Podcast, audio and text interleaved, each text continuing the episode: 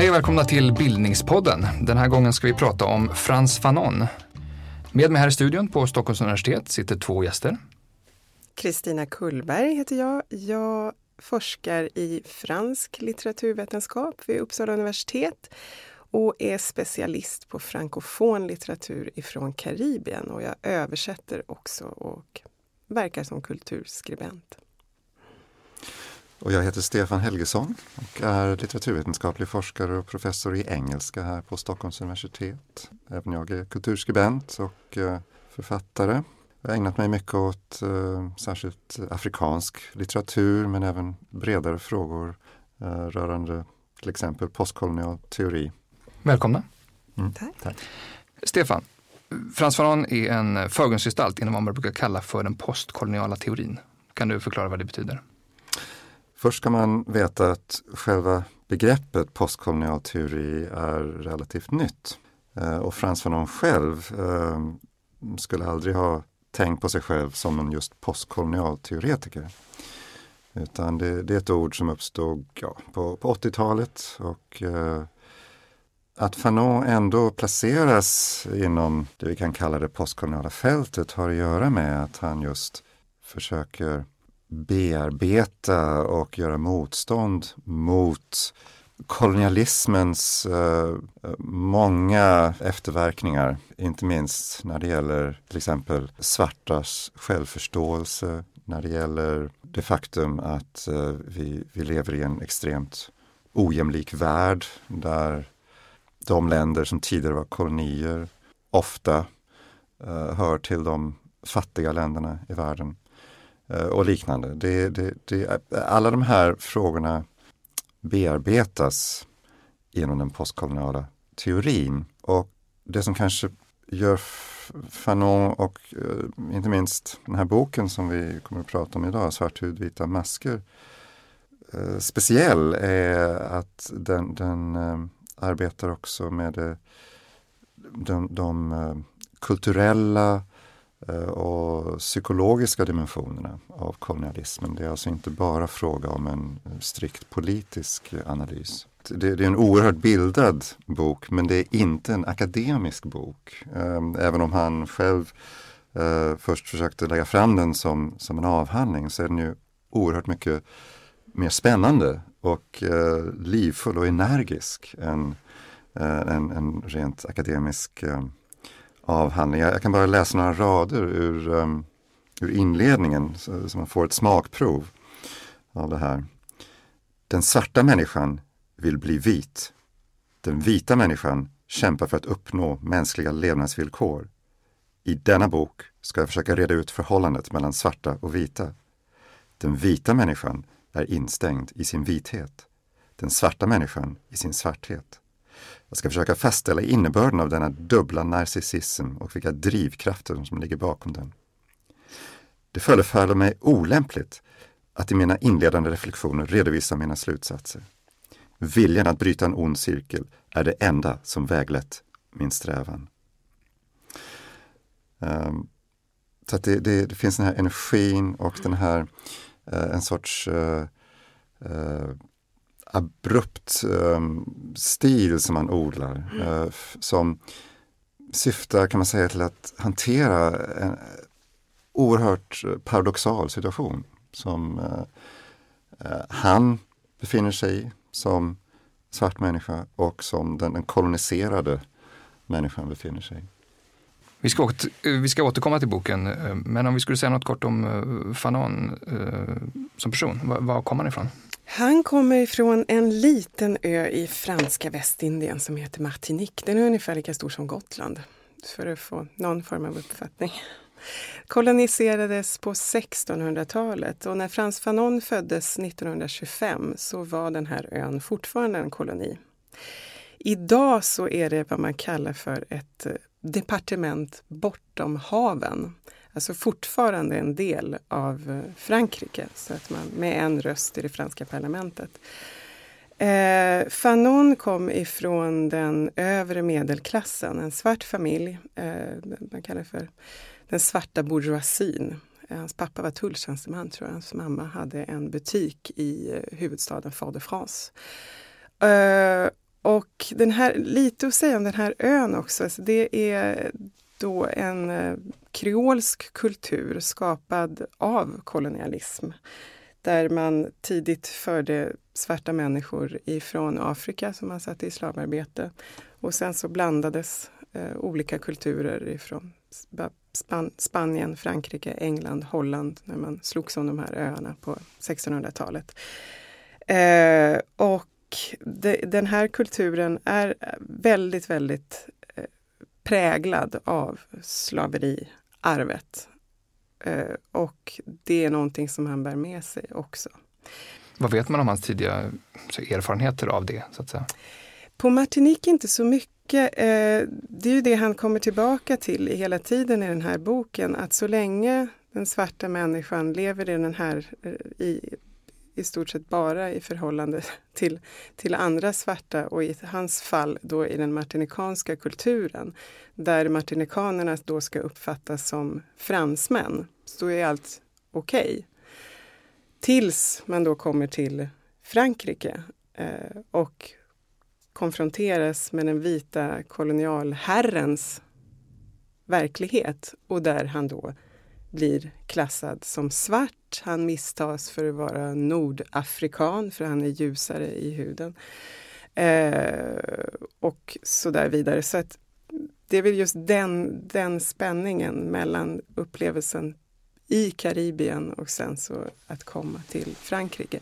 Som han inte var själv att göra. Han, en av hans lärare som han hade när han kom till, eller förlåt, till gymnasiet på, i Fort-de-France var Aimé Césaire. Som, Vem var det?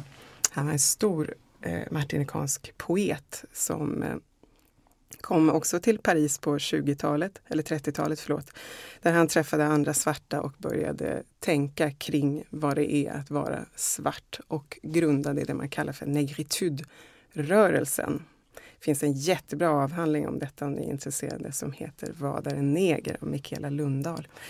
Kan du eh, kortfattat sammanfatta negritudrörelsen? Negritudrörelsen, det är en sorts black power movement kan man väl säga. Eh, en fransk eh, rörelse som är väldigt starkt grundad i surrealismen också. Där man ska, de försöker eh, uppvärdera det svarta mot eh, det vita och ta tillbaka det afrikanska arvet, vilket var väldigt viktigt för någon som MSSR som hade så, på, på något sätt brutits eh, ifrån sin amerikansk, eh, afrikanska eh, sitt afrikanska ursprung.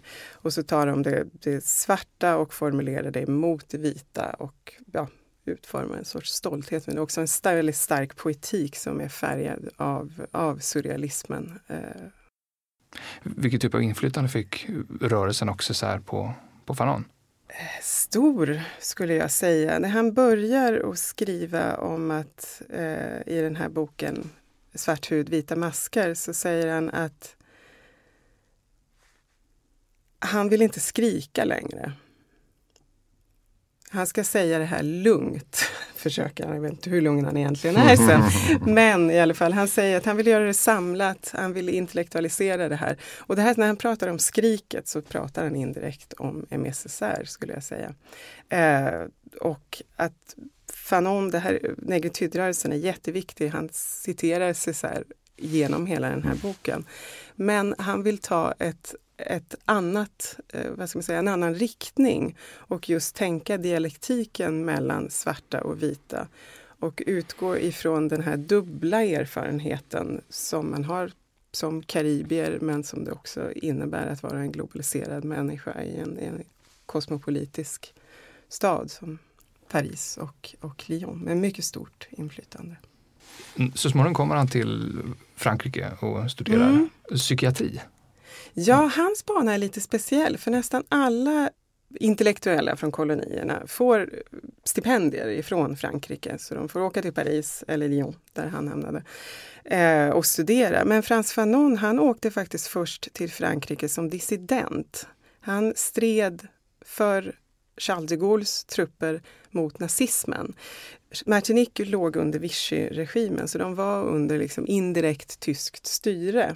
Och han var en av dem som liksom slogs eh, ja, mot, mot nazisterna. Så det här är lite ovanligt. Och sen var det först efter kriget som han skriver in sig eh, som student och börjar studera i Lyon. Just andra världskriget är ju eh, oerhört viktigt här. Mm. Dels för Fanon personligen men också för hela den eh, antikoloniala rörelsen. För att eh, det, det är här, eh, i och med andra världskriget, som det, det sker det här skiftet hos Fanon från att ha levt helt i en martinikansk eh, svart värld. Eh, och han konfronteras eh, dels genom de här eh, franska Vichy-soldaterna då som posteras i Martinique eh, med en eh, typ av, av, brutal rasism som han inte hade riktigt erfarit tidigare. Och sen ovanpå det, när han går in och, och kämpar på de Gaulle och de allierades sida som ju var en, en kamp just mot, mot nazism, mot rasism, för demokrati. I grunden alltså en, en oerhört uh, positiv kamp. Så erfar han att också i, i, i detta sammanhang så är han betraktad som, som svart. Liknande erfarenheter eh, eh, gjordes av, av många eh, ja, svarta indier eh, som drogs in i andra världskriget och eh, slogs inte minst eh, på den, den, brittiska sidan. Och man kan säga att, att här blev eh, Europas och, och västvärldens hyckleri uppenbarat för Fanon och, och många andra. Vilka typer av spår sätter du där i hans tidiga skrivande och tänkande? Går det att säga något om det? Alltså, I uh, Svart hud, vita masker finns det ju bland annat en, um, ett väldigt berömt kapitel som i svensk översättning heter den, den svarta människans upplevelsevärld. och där skriver Fanon fram en, en, det man då med en filosofisk term kallar en fenomenologisk redogörelse för, ja, och fenomenologi som alltid är ett svårt ord att uttala, eh, det, det utgår från, kan man säga, individens eh, upplevelse av världen. Eh, det, man talar, det man kallar för, för livsvärden.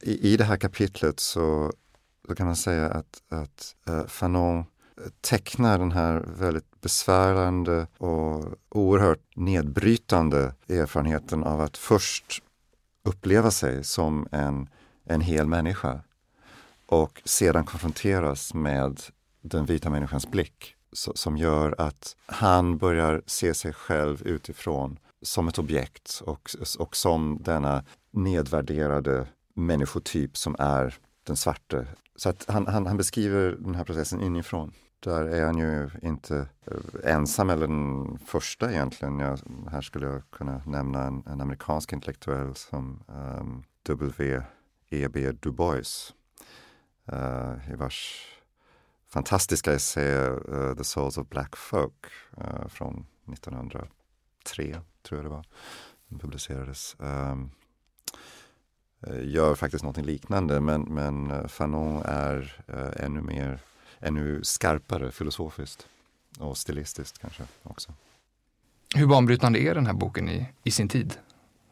Å ena sidan så, så, är, det, är den ett, ett unikt verk i sig och det, det, finns goda anledningar till att vi sitter nu Eh, sådär 60, snart 65 år sedan den först publicerades och diskuterar den. Och den lever så att säga i kraft av, av sin stil, sin skärpa, eh, sin, eh, sina filosofiska insikter. Men det är också oerhört viktigt att se Fanon som en av många kring den här tiden.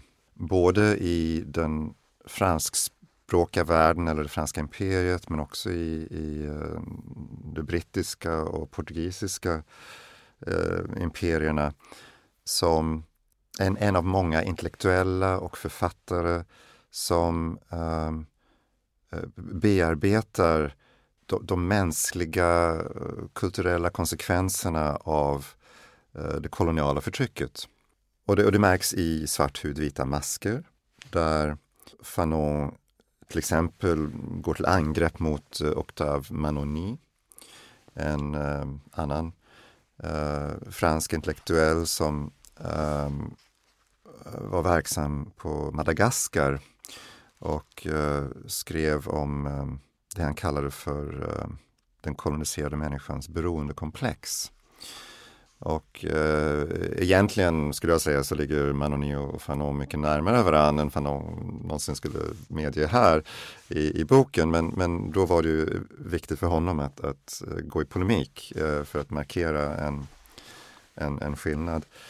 Ehm, eh, men, men det, och, och, i Fanons bok Svartvita masker som jag sagt så ehm, går han i dialog med ehm, Negritude euh, med Jean-Paul Sartre.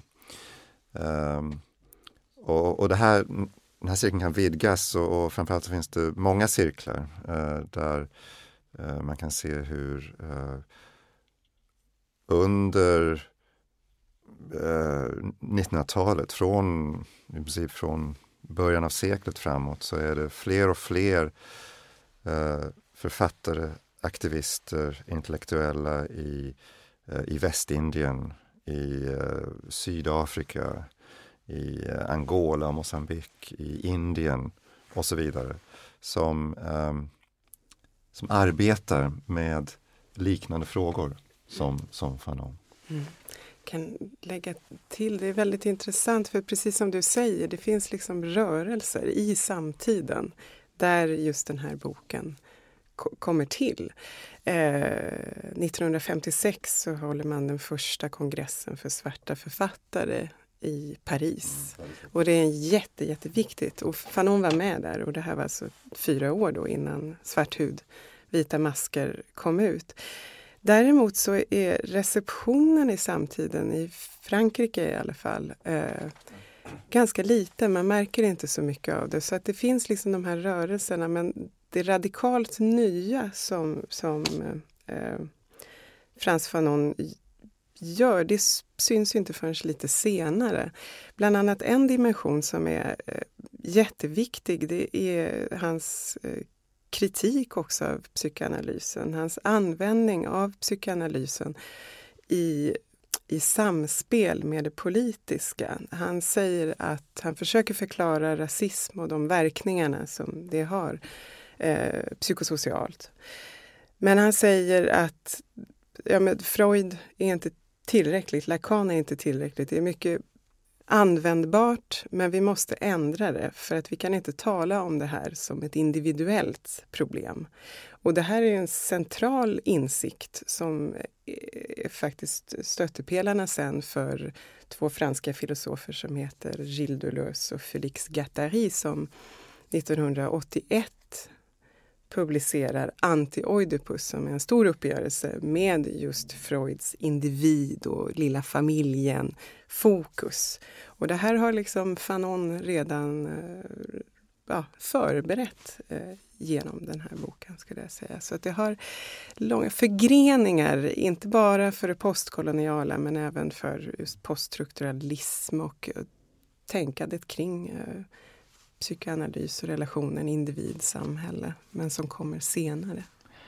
Det kan man bara göra en annan liten eh, anknytning också. Eh, jag tänker på Simone de Beauvoir eh, som verkade vid samma tid. Och eh, det andra könet där hon ju slår fast att man, man föds inte till kvinna, man blir det. Och eh, det är en jämförbar insikt som den Fanon formulerar om att man, man, man, föds inte, man föds inte till svart eller till vit för den delen, utan man, man blir det. Just detta med rasismens faktum i, i världen, det, det är någonting som eh, han eh, formulerar eh, kanske skarpare än, än eh, någon annan. Och, eh, så där, där är han ju banbrytande. Samtidigt finns det många referenser i den här boken till stora namn, vita män i den västerländska idéhistorien. Hur ska man tolka den dialogen? Den dialogen är ju förstås avgörande för Fanon själv. Vi ska minnas att han är i allt väsentligt en fransman. En mycket bildad fransman. Uh, och det är, uh, det, det, det, är detta språk, det är detta intellektuella sammanhang som, uh, som är hans. Eh, och det är det material han, han har att arbeta med eh, som tänkare. Uh, och, och, därför så är det ju en, en självklarhet. Men uh, då stöter han samtidigt mot detta uh, problem att han är inte bara en fransman eh, utan han är också en svart människa i en ojämlik rasistisk värld. Och eh, det är hela tiden mellan de polerna som hans tänkande rör sig. Och eh, här vill jag verkligen understryka hur, hur dynamiskt och livfullt hans tänkande inte bara i den här boken utan också i, i till exempel den bok han kanske tidigare var mest känd för, Jordens fördömda. Um, det, det, finns en, en, en dynamik i hans tänkande som jag faktiskt tycker eh, ibland saknas i den samtida receptionen av Fanon. Hur då? ja, man, man, försöker låsa fast honom vid en position. Han, han ville aldrig låsa fast sig själv i en enda position, utan han var en genuint dialektisk tänkare eh, och intog en, en hållning eh, och tänkte igenom den eh, i grunden, till exempel detta med våldet som han förordar, det antikoloniala våldet i jordens fördömda. Men, men det är inte någon, någon, någon slutgiltig sanning som han slår fast där, utan det är liksom en, en konsekvens av en given situation som sedan eh, leder till andra konsekvenser som man måste tänka eh, igenom. Eh, och eh, just, just den här rörligheten hos Fanon, det är någonting jag verkligen vill understryka. Ett viktigt tema i den här boken är, är frågan om beroende. Vad säger Fanon om, om det? Det märks bland annat i ett kapitel där han eh, berör eh, den tyske filosofen Hegels eh, herre-slav-dialektik. Eh, kan du berätta lite om den? Ja, alltså det Hegel gör, det här är ju um, tidigt på 1800-talet, eh, är att han tecknar en sorts urscen för mänskliga relationer som, som eh, en maktrelation. Eh, och en, en maktrelation mellan, mellan Herren och, och slaven, eller trälen som väl egentligen är, ligger närmare Hegels ord. Hegel menar att, att i denna relation så blir både herren och slaven beroende av varandra för sin egen, uh, för sin egen del. Um, för att herren ska överhuvudtaget kunna uppfatta sig som, som herre, som, som en person i egen rätt, så, så krävs den här, uh, här liksom, förtryckande relationen. Att, att trycker ner en annan människa.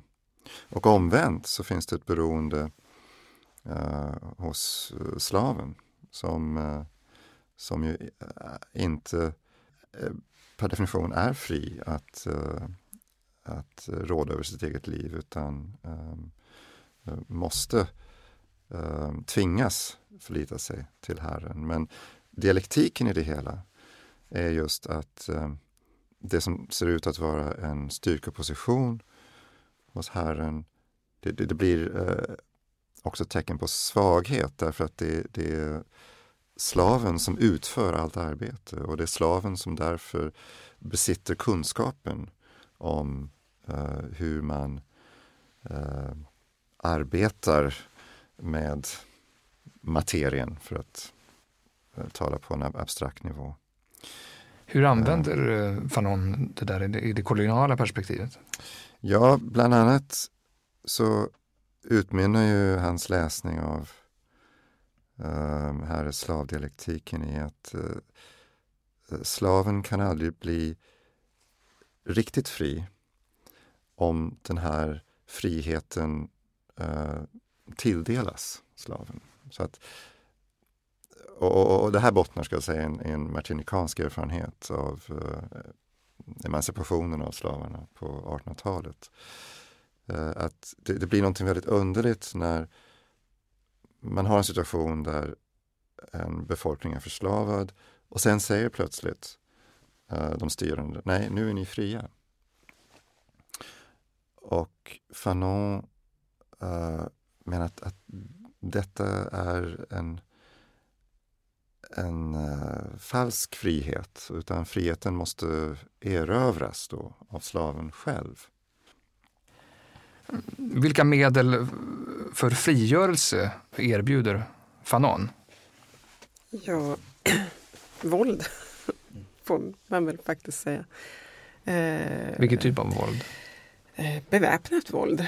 Eh, helt enkelt. I, I alla fall i jordens fördömda. Eh, Svart hud, vita masker är lite annorlunda här för jag skulle säga att den är väldigt karibiskt och där är det här double bind som Stefan beskrev än mycket starkare. Eh, Aimé Césaire, den här poeten, negritydpoeten, blev eh, eh, politiker eh, i, på Martinique efter andra världskriget och han drev igenom en assimilering av Martinique, alltså att Martinique inte skulle bli självständigt utan inkorporeras i Frankrike.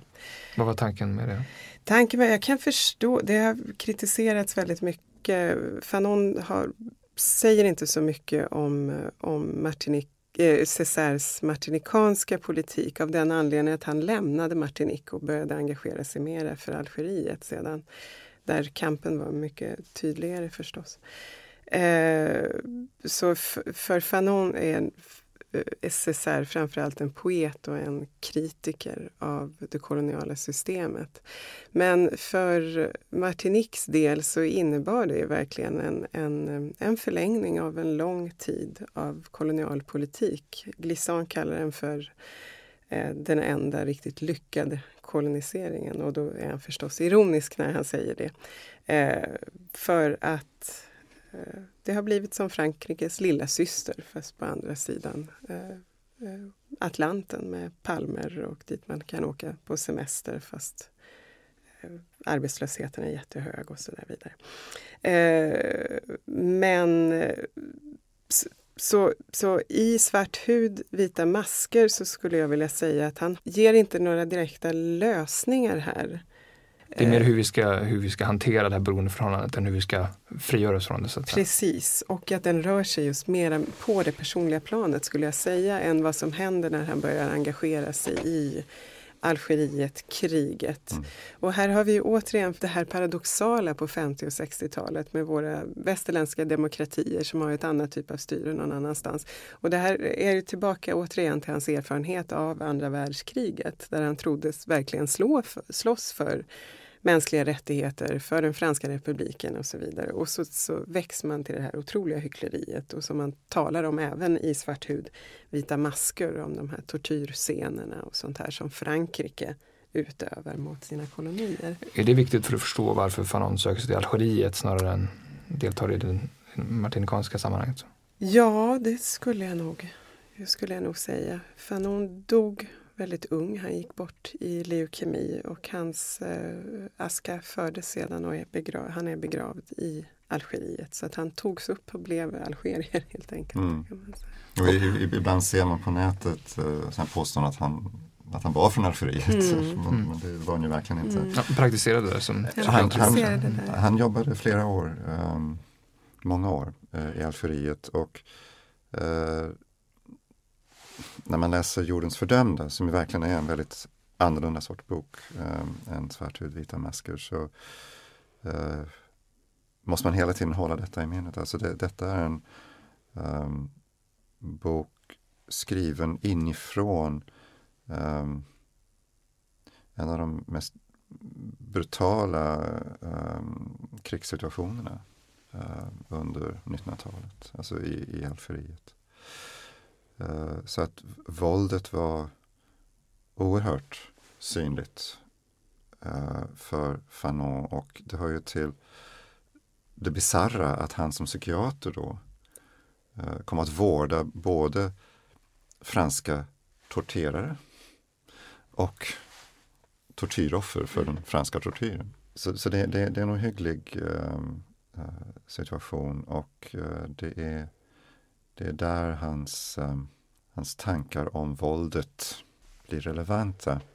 Det jag, eh, när jag liksom läser eh, jordens fördömda slås av och kanske förbryllas av lite grann, det är att han som just som psykiater inte resonerar mer kring de psykologiska konsekvenserna som finns av att eh, faktiskt eh, utöva våld.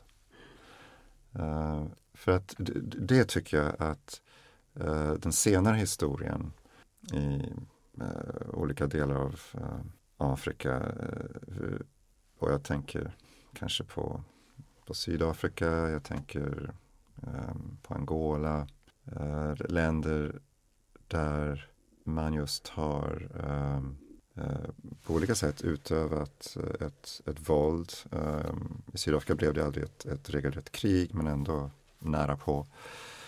Eh, så har ju det också ohyggliga konsekvenser för, för de som själva är våldsutövare. Så, så, det, så det är en dimension som jag som jag menar att om man är, är trogen Fanons eget dynamiska tänkande så måste man också uh, idag resonera kring det och inte bara mm. läsa hans böcker som, som Bibeln eller något liknande. Det är möjligt att också den dimensionen, jag håller med dig om det. det. Det är verkligen någonting som man slås av att det fattas. Det kanske kan också läsas i skenet av att han skrev den här boken när han själv var gravt sjuk. Också. Så ja. det, det är den här sorts undergångs... Mm eh, tanken som var högst konkret för honom själv eh, kanske fanns där. Så fortsättningen mm. kanske var lite... Den boken, Jordens fördömda, kommer ut kort före han gick bort 1961. Vilket typ av genomslag fick de här två böckerna i hans egen tid? Den fick en större genomslag, skulle jag säga, Jordens fördömda, än vad Svart hud, vita masker fick. Eh, dels på grund av den kris som 61 det var ju verkligen kulmen på Algerietkriget. Algeriet blev självständigt 62 till slut, men det var liksom kris i Frankrike. Eh, fruktansvärt i Algeriet. Eh, boken censurerades och drogs bort ifrån Frankrike 61, men publicerades på italienska, eller översattes till italienska där det fanns ett stort engagemang och en stor fanonism i, vid den här tiden också. 62. Den kom faktiskt ut på svenska eh, 62 också. Så att italienska och svenska är de första översättningarna. Hur togs den emot eh, här? I början inte så mycket utan mest hos vänsterintellektuella. Men sen senare på 60-talet så var det eh, ja, avkolonialiseringens bibel kan man säga, absolut. Mm. Framförallt var det författare som Göran Palm Eh, som själv också åkte till Blida där, eh, i Algeriet där eh, Fanon var verksam som psykiatriker och träffade människor som hade jobbat med honom.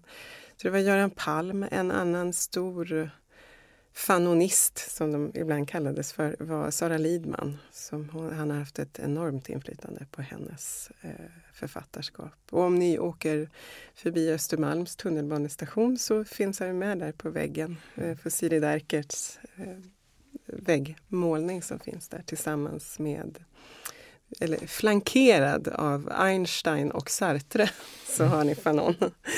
Eh, så ett enormt genomslag får man säga. Och det, att det, bara, det till och med kom två översättningar av jordens fördömda på svenska på 60-talet säger rätt mycket. Är det, är det så internationellt också? för Det är det. Den engelska översättningen kom 64 va? Stämmer det? Däromkring. Däromkring 63 eller 64, mm. men mm. däromkring så rätt snabbt efter. Eh, och den hade en enorm spridning får man säga. Mm.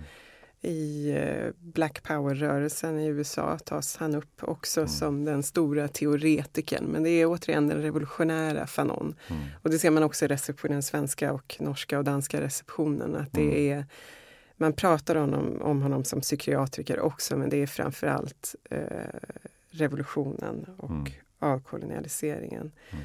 eh, som finns med där. Men den har ett, verkligen ett, en global mm. genomslagskraft eh, vid, vid den här tiden. Mm. Och senare har, jag tänker på hans liksom efterliv, efter 60-talet, har hans tänkande gått i konjunkturer så på något sätt? Eller han... Ja, jag lämnar till Stefan att prata om den postkoloniala receptionen där det ju händer något, men då är det svarthudvita masker som kommer upp.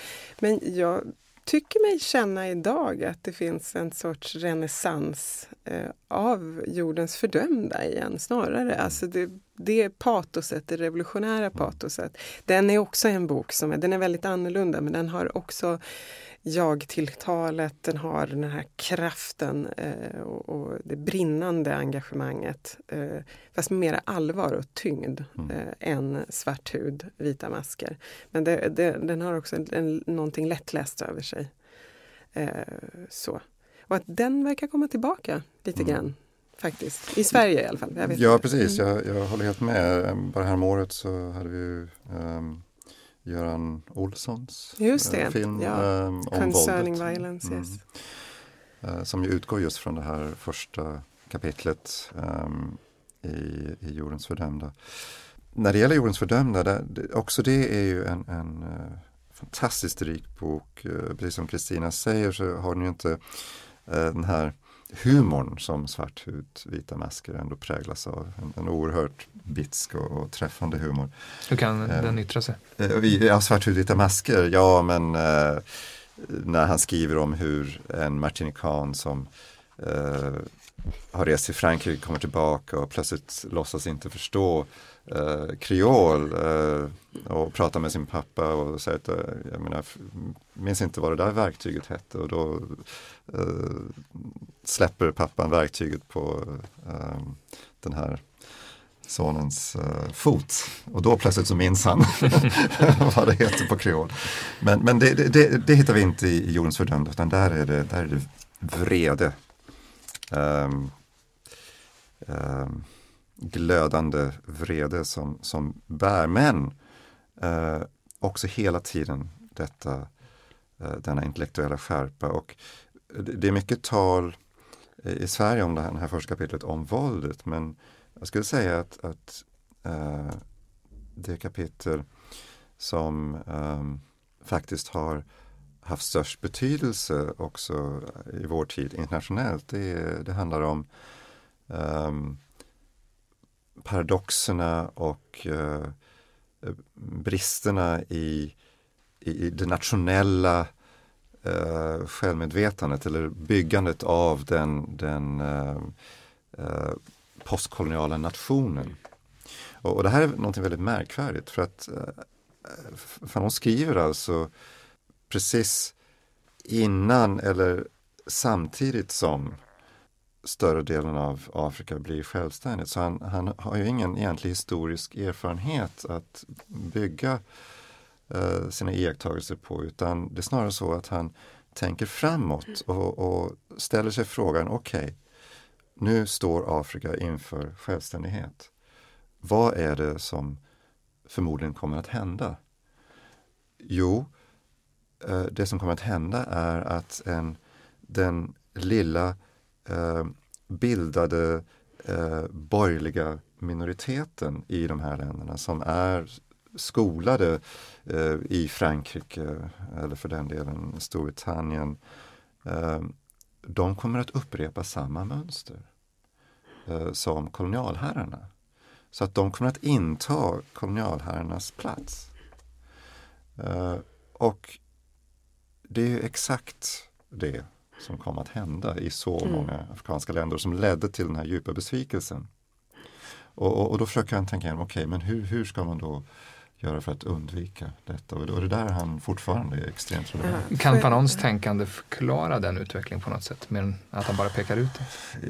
Ja, i viss utsträckning um, skulle jag väl säga att den gör det. För att han, han gör ju en sorts uh, marxistisk analys där också mm. av hur uh, klassförhållandena uh, reproducerar sig själva. Um, Men det är väl där man också kan se ett eko eller en, en koppling mellan de här böckerna. Mm. Alltså just i hans analys av den, den eh, eliten i de före detta kolonierna och deras sätt att just ta på sig vita masker, om man nu ska ta hans metafor, och sen så fortsätta att utöva samma eh, form av förtryck, att man bara byter plats. Det får avsluta Bildningspodden för den här gången. Eh, stort tack Kristina Kullberg och Stefan Helgesson för att ni var med. Tack. Fler avsnitt hittar ni som vanligt på bildningspodden.se och vi finns också på Twitter, Instagram och Facebook om ni vill höra mer om kommande program och eh, om våra gäster. Tack för att ni har lyssnat. Du har lyssnat på Bildningspodden, en podcast från humanistiska fakulteten vid Stockholms universitet. Producerad av Magnus Bremmer och Claes Ekman. Podden spelas in på Språkstudion och tekniker är Henrik Nordgren.